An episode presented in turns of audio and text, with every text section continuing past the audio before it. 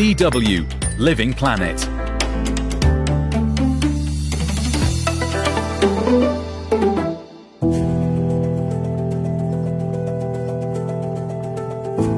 Hello, and welcome to Living Planet. Coming up on the show, we talk to environmentalist Bill McKibben about what the war in Ukraine really shows us about the climate crisis and what people have been missing in the fight against it. There are two levers big enough that we could pull. One of those levers is marked politics, and there's another lever big enough to matter, and that one's marked finance or money. We travelled to a place bearing the consequences of Germany's withdrawal from Russian coal. The coal that you're using is stained with blood, with misery and displacement. Here, locally, thousands of families are affected. And from Lithuania, we ask how are we supposed to recognise our seasons in the face of a changing climate? We no longer remember what winters used to be like or what Lithuanian winters should be like before the climate crisis. All that coming up. Over the long term, we all need to move as quickly as possible to clean renewable energy so that the days of any nation being subject to the whims of a tyrant for its energy needs are over. They must end. They must end. That was US President Joe Biden talking in March 2022 about the world's reliance on Russia for its energy needs, and how that's problematic for a couple of reasons. Because, as Biden alludes to, Fossil fuels aren't just polluting sources of energy that have adverse effects on the Earth's atmosphere and the air people breathe. They're also completely entangled in geopolitics, corruption, and conflict. And one person who has been particularly vocal about these links is Bill McKibben. McKibben is a prominent environmental journalist, author, founder of global climate action movement 350.org and the over 60s group Third Act. He says Putin's war in Ukraine is a crystal clear example of how authoritarianism and fossil fuels go hand in hand.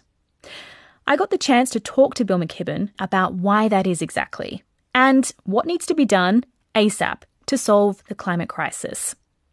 This is our conversation. Well, let's start at the beginning with just a basic physical description of fossil fuel because it's important. Um, coal and oil and gas are relatively scarce. They're available in relatively few places. That means that the people who live on top of or control access to those places end up with a lot of power they otherwise would not have. So, for instance, the king of Saudi Arabia. You know, people don't pay attention to the Saudis because they have interesting ideas about how to run the world. I mean, these are people who behead their political opponents with swords. They pay attention to them because they sit on top of oil. Uh, similarly, Vladimir Putin. The guy runs a joke of an economy that produces almost nothing of interest or value. Look around your house and try to find the number of things that were made in Russia that you use, unless you have a old bottle of Stolichnaya vodka back in the liquor cabinet someplace, you're probably not going to find much. But he has a lot of oil and gas. 60% of his export earnings come from that.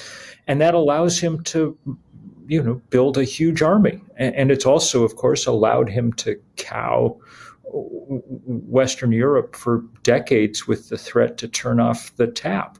So, the most existential world historic reasons to get off fossil fuel have to do with the fact that we are destroying the planet's climate system in real time. But we also now have a, another opportunity to understand just how closely connected to the worst features of our political life oil and gas are. So, fossil fuels in this way give governments like Putin's and Saudi Arabia's relevancy and power that they wouldn't otherwise have earned. Yes, that's right. And it extends really to almost anyone who you know ends up with control of large amounts of these resources. People wonder about say the dysfunction of the American political system.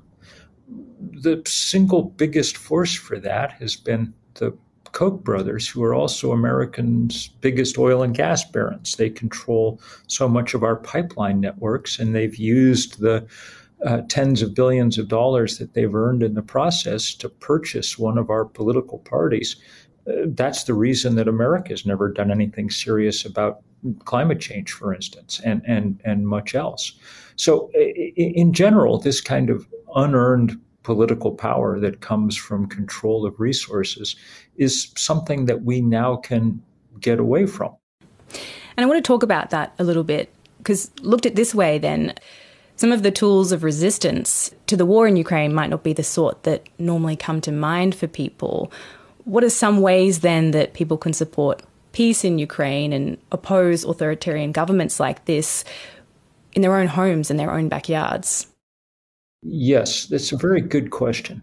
So, you know, the most obvious weapons that we can send to Ukraine are tanks and anti tank weapons and drones and so on and so forth.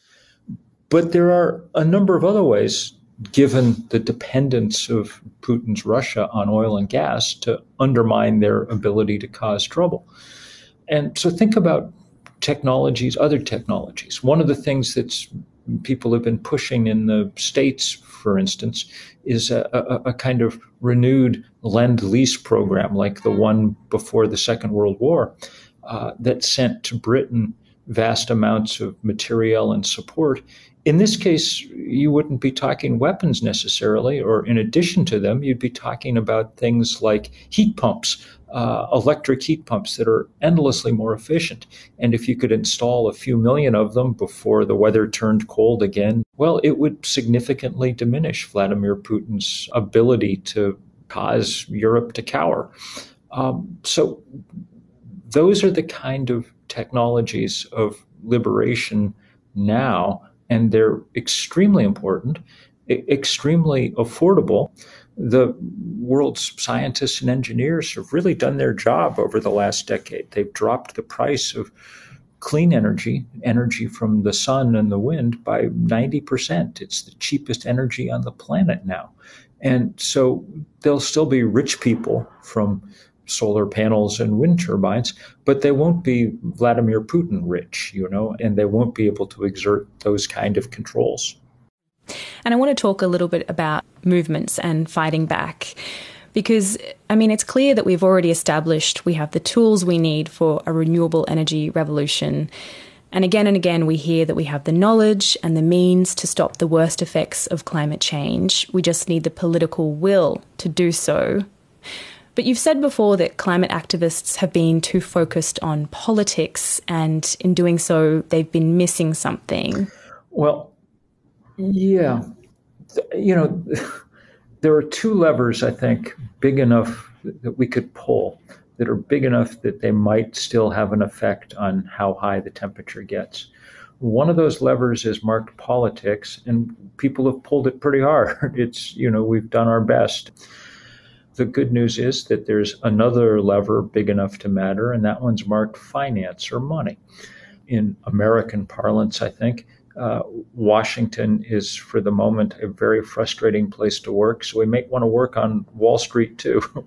and some of us have been doing that. This divestment campaign that I helped launch with Naomi Klein about a decade ago has become the largest anti corporate campaign of its kind in history. We're at about $40 trillion in endowments and portfolios that have divested in part or in whole from fossil fuel. And that's been very helpful in limiting their access to capital. Now, the big fight is about trying to get the banks to to stop lending to the fossil fuel industry, to cut off the lifeline to that industry that they've provided. And it's been a big lifeline since the Paris Climate Accords were signed. Uh, the four big banks in the U.S., Chase, Citi, Wells Fargo, Bank of America, have provided a trillion dollars to the fossil fuel industry. Uh, the banking system as a whole, over $2 trillion. Uh, that's what keeps them going. And UN meteorologists announced that the world has a 50 50 chance of reaching 1.5 degrees Celsius by 2026. So clearly the alarm bells are ringing.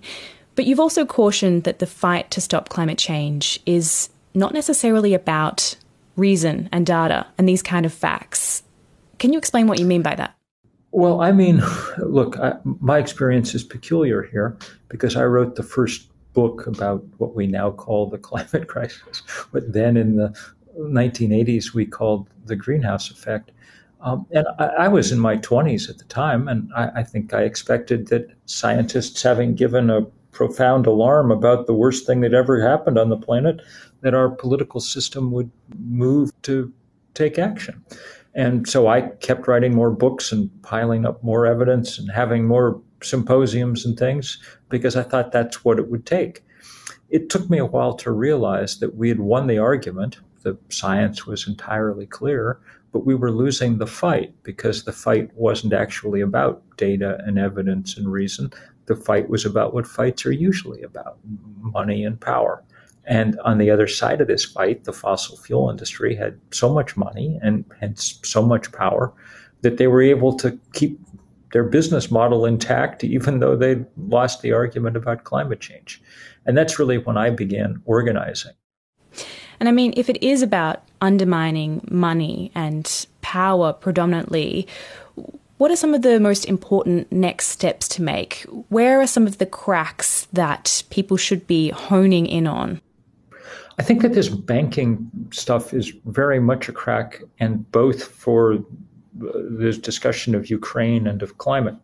I've been doing a lot of work with a, dear colleague in Ukraine, Svetlana Romanko, as she points out that fossil fuels become a weapon of mass destruction for both climate and its support for autocracies, and also that the same banks who have been backing the fossil fuel industry have also been backing Vladimir Putin's Russia for decades, even though it was clear in both cases that they were destabilizing the climate and that Putin was a thug. So, what advice would you then give to people who do care about the climate, but they feel kind of small and insignificant compared to all that? we each of us are small and insignificant compared to both the power of the fossil fuel industry and to the scale of the physics involved in climate change. The only way around it is to join together with others. And that's why there are these organizations now that can take that energy and put them to good common use. That's our hope. And if we build campaigns large enough, then uh, our individual voices will swell into a chorus, perhaps loud enough to begin to drown out the power of the Exxons and the Putins and the other real villains on this planet who seem determined to keep us locked in our current brutal course. We have a window open, though that window is closing. And we need now to move as we've never moved before. We have to figure out how to work together to save lives. And it'll be difficult, but it's not beyond us if we get to it. Bill McKibben, thank you so much for your time. Well, what a pleasure to get to be with you. I enjoyed it immensely.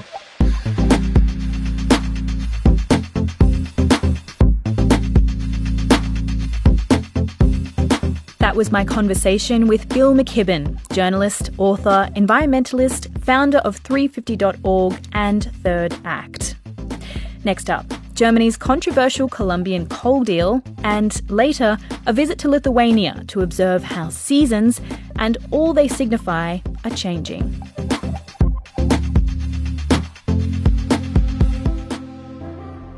Two months after the start of the war in Ukraine in 2022, Germany announced it would reduce its energy imports from Russia.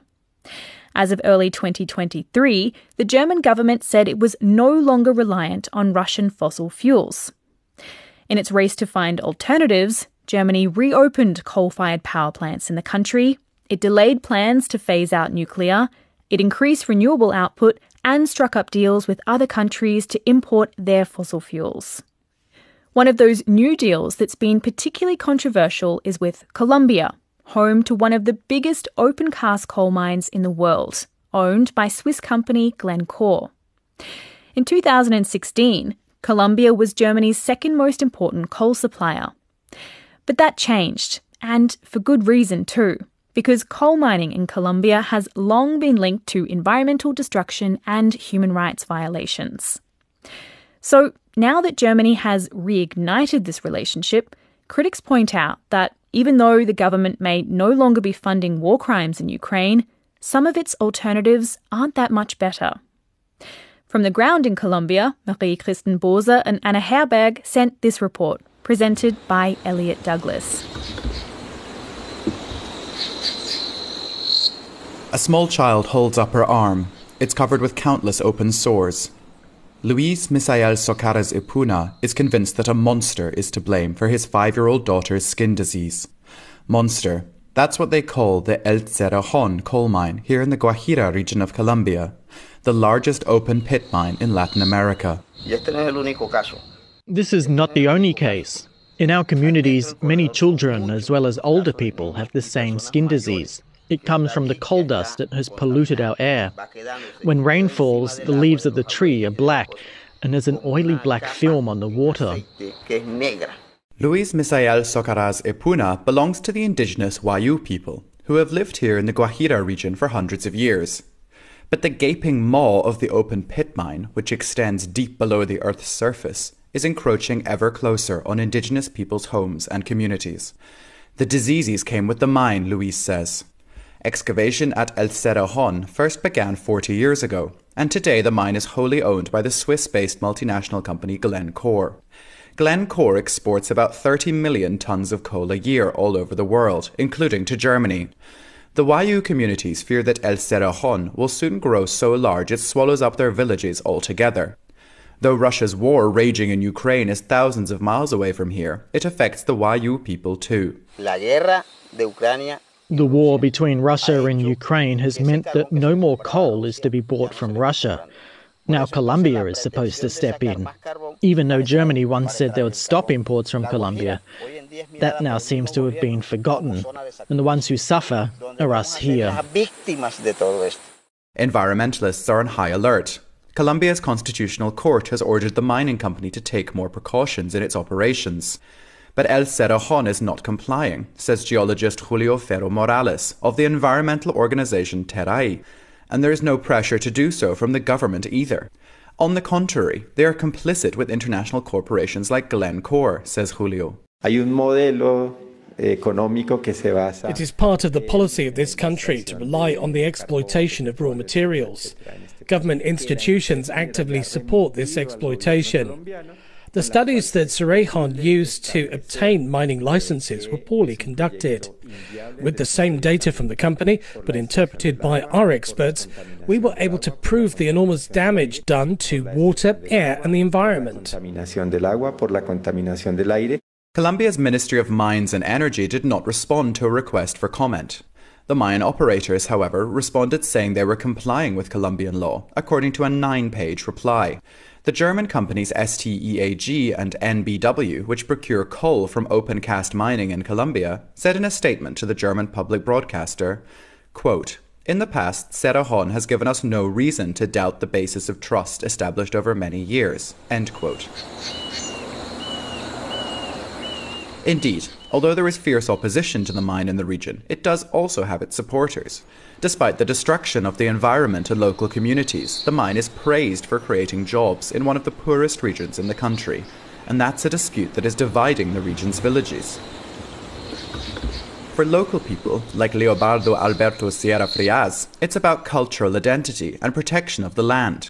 He also belongs to the indigenous Wayuu, who make up more than 40% of the population of the Guajira, he points to a muddy brown rivulet that winds through the sandy brown earth between stones and grass.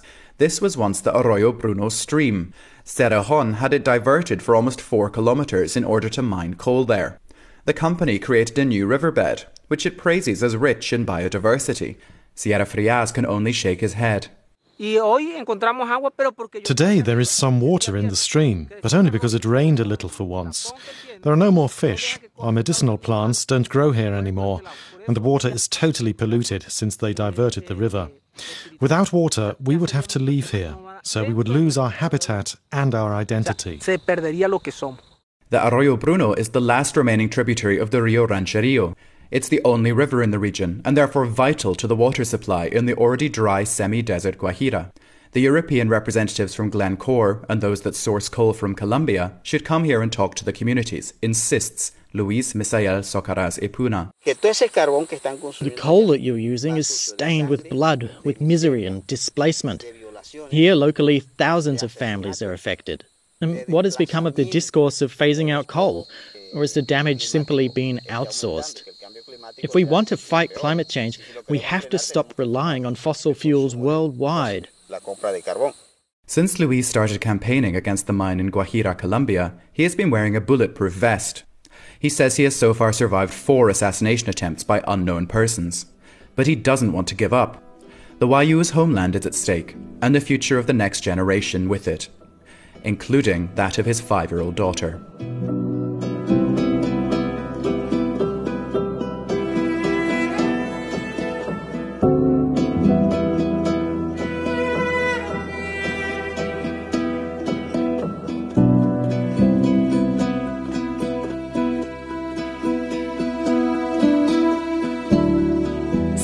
Don't look the same everywhere in the world.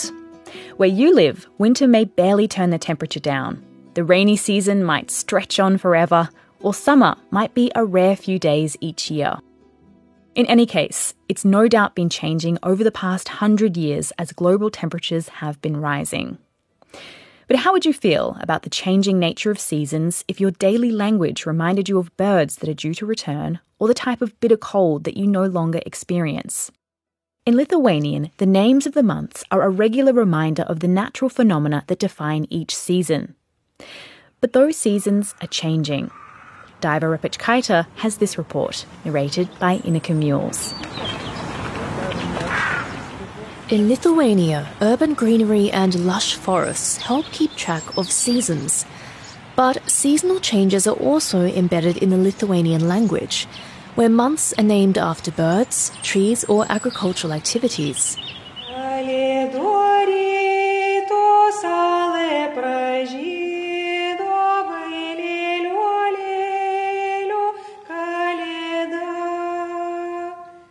This is shared by Lithuanians, Poles, and Ukrainians. The tradition seems to be rooted in folklore.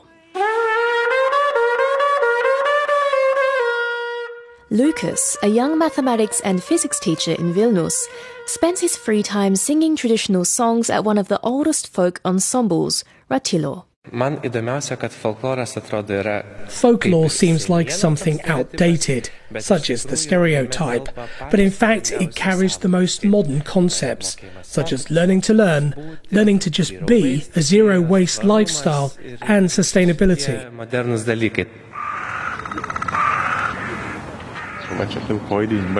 Here, there is a lesser whitethroat at some distance. Over there are two types of sparrows, a blue tit, some starlings.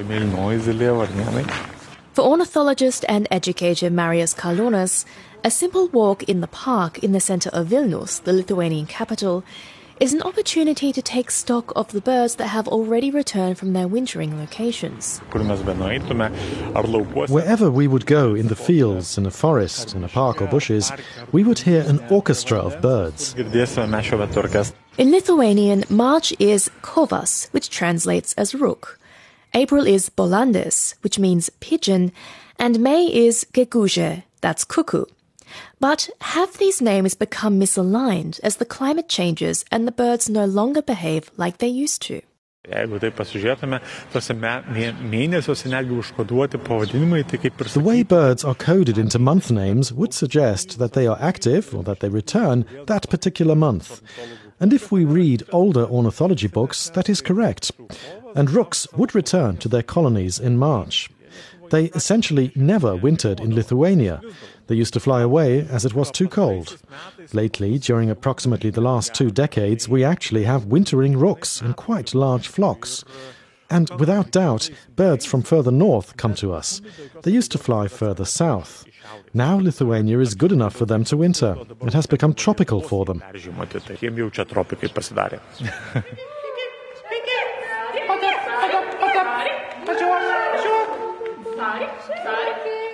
Marius says that during his lifetime, starlings, cranes, and geese all started wintering in the country, and bee eaters, which are southern birds, started breeding here. I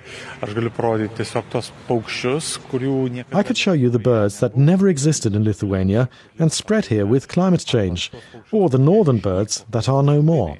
Birds have started examining the conditions, and they no longer read books written by ornithologists.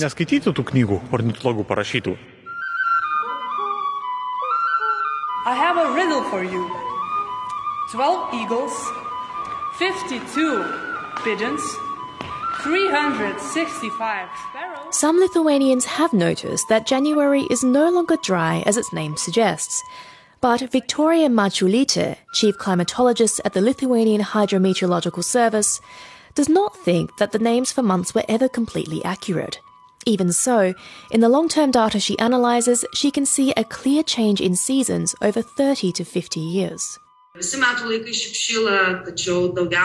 All seasons are getting warmer, but the temperature has particularly risen in winter. We will still have snow covered despite climate change, but it won't last as long and it will be less predictable. Ethnology expert Libertas Klimka explains that the names of the months Lithuanians know today have been shifting all along, because traditional months used to be lunar. In dictionaries published in the 17th century, Lithuanian names are juxtaposed with corresponding names of months in other languages. The name for November was more aligned with the 10th month of the year, December with the 11th, and January with the 12th. This shift could have happened when the first Lithuanian calendars appeared, and they mimicked German and Polish examples compiled in milder climates. Meanwhile, the names of the warm months correspond well with phenology, as the timings of agricultural activities aligned with the calendar.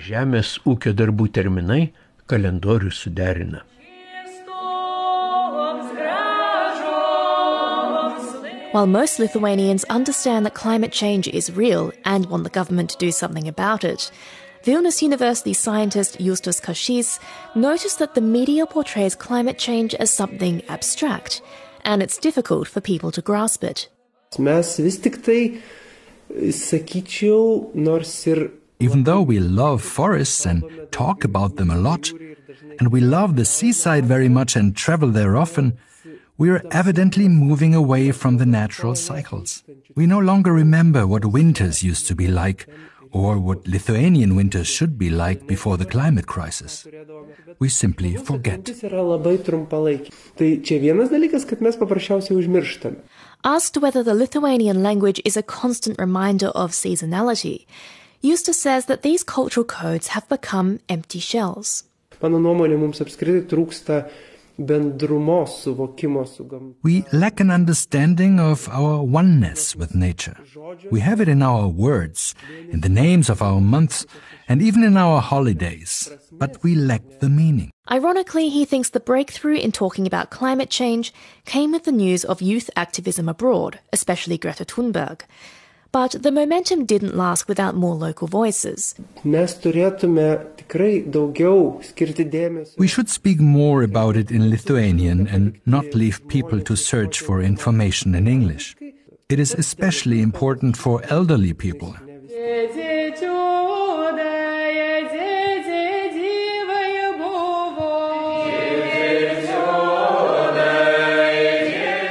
Back at the folk rehearsal, Ratilio singers pick an old song about a lake freezing in summer, which makes doing laundry impossible. But has anyone written a song yet about disrupted commutes and excessive air cooling bills?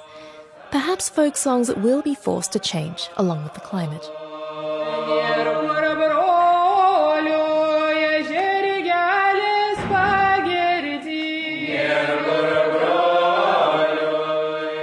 Thanks also to the Ratilio Ensemble for their music in that piece from Daiva Repečkaitė.